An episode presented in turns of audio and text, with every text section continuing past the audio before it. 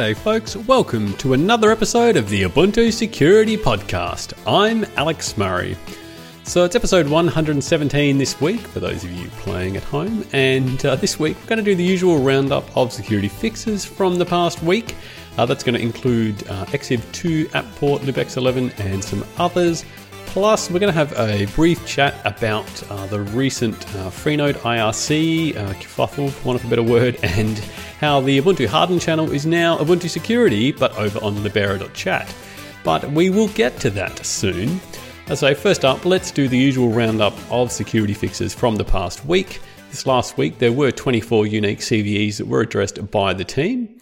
Up first, we had an update for Pillow. This is a Python imaging library used by a lot of other different Python packages for their image handling. Uh, there were six different CVE fixes that were rolled into this. All of those were uh, denial of service type issues that could be caused by like out of bounds reads or other similar type uh, vulnerabilities. So none of them in their own right are strictly critical or anything. Uh, all of these, know, obviously denial of service, as I said, but uh, you know there were six of them together, so we uh, rolled those all out, and that is for the Ubuntu releases from 18.04 long-term support all the way through to 21.04, the Hirsute Hippo. After that was an update for Babel, again another Python library. This one for handling of internationalization of applications, though. Uh, one CV that was handled in this, and this was another directory traversal flaw. We've seen a few of these over the last few weeks, uh, but this one could be exploited to load arbitrary locale files. Uh, these are the .dat files that are used by uh, Babel. Uh, these actually contain serialized Python objects within them, and so by being able to load arbitrary Python objects, you can get arbitrary code execution as a result. Uh, and as I say, this was directory traversal, so the kind of thing that you could use to specify files you know, outside the working directory through a relative path, like dot dot slash dot dot slash wherever, and you know, off you go outside the file system.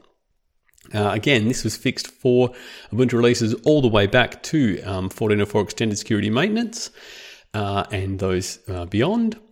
After that was an update for Exiv 2. Uh, this is, I think, about the second time I've mentioned Exiv 2 in the last few weeks, all the way back, uh, only back in episode 115, should I say. So a couple of weeks ago, did we last talk about it? Uh, this time, uh, there are five different vulnerabilities being fixed here. Uh, this is the command line utility and library, again, written in C++, uh, more memory unsafe languages. So you can bet what I'll say in a minute when I talk about the vulnerabilities. But in this case, it's a library for reading and modifying image metadata, uh, you know, things like EXIF data and that kind of thing. Again, uh, these were out of bounds reads, uh, heap buffer overflows. Uh, there was one issue, denial of service, that could be caused because of a quadratic complexity algorithm there. So you could basically get it to chew up all your CPU time uh, when writing out um, metadata through a crafted image file. And there's also a stack information leak as well that was fixed there. After that was an update for Apport. Now, I've mentioned Apport again um, quite often. I reckon I talk about it probably every quarter or so on this podcast. So it's about the time that we talked about it again. Uh, 11 different vulnerabilities were fixed here, uh, and I want to thank uh, Maik Münch, hopefully I said that correctly, uh, for reporting these via Launchpad to us. Uh, these were a bunch of different arbitrary file read and possible write vulnerabilities here.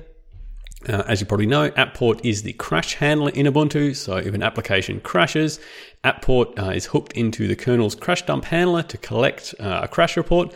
And to do that, Apport goes and collects a heap of different information about the process and you know maybe log files or configuration files, all the other things that it can kind of gather together to uh, send to uh, errors.ubuntu.com, and then can be linked to a Launchpad bug report possibly, uh, so that we can go and fix it.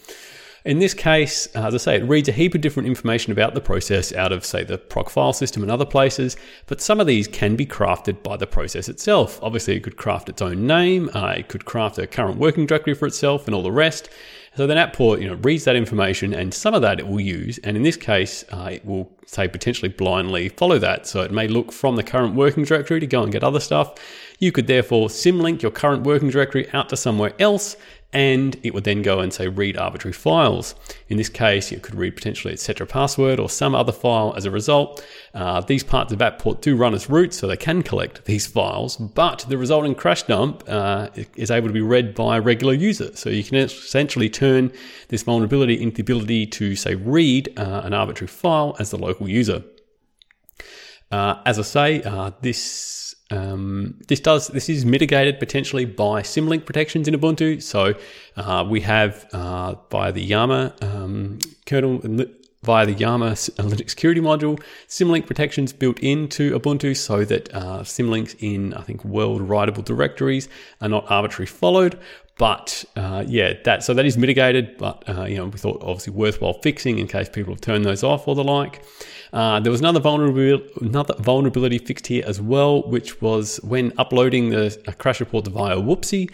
Uh, there was a race condition where the crash dump could potentially be replaced by a symlink, and then uh, the crash dump will be written out uh, via this symlink, and so you could overwrite arbitrary files as a result.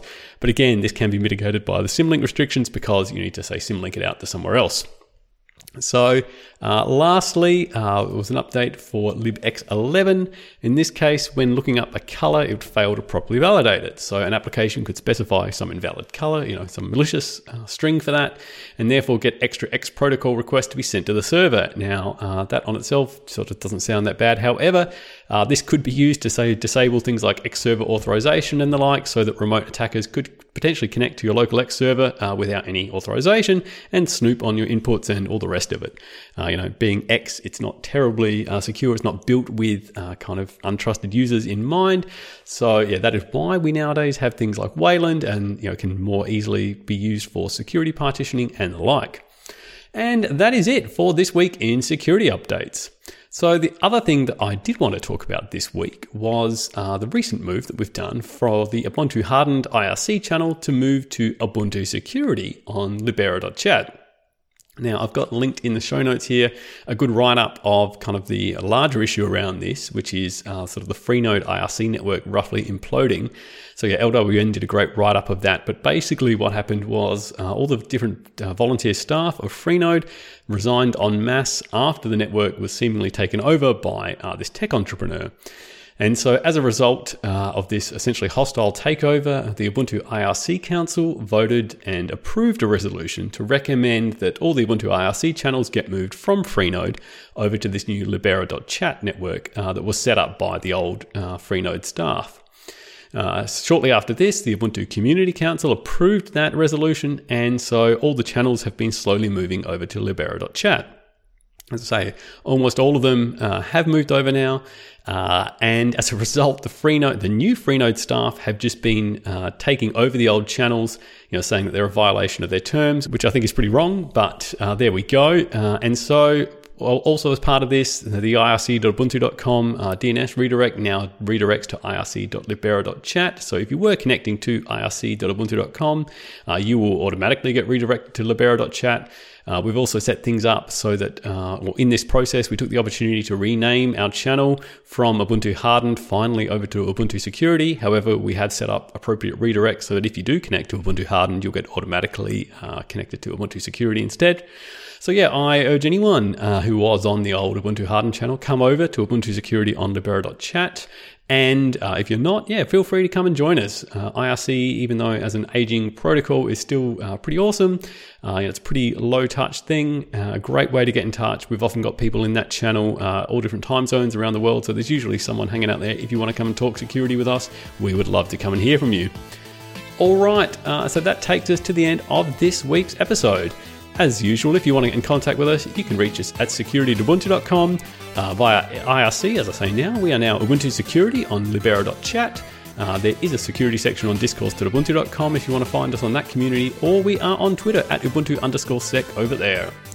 So thanks everyone for listening again for another week. It has been great doing this all again for you. A bit of a shorter episode this week, but I'm sure we will find uh, a bunch more interesting stuff to talk about for next week.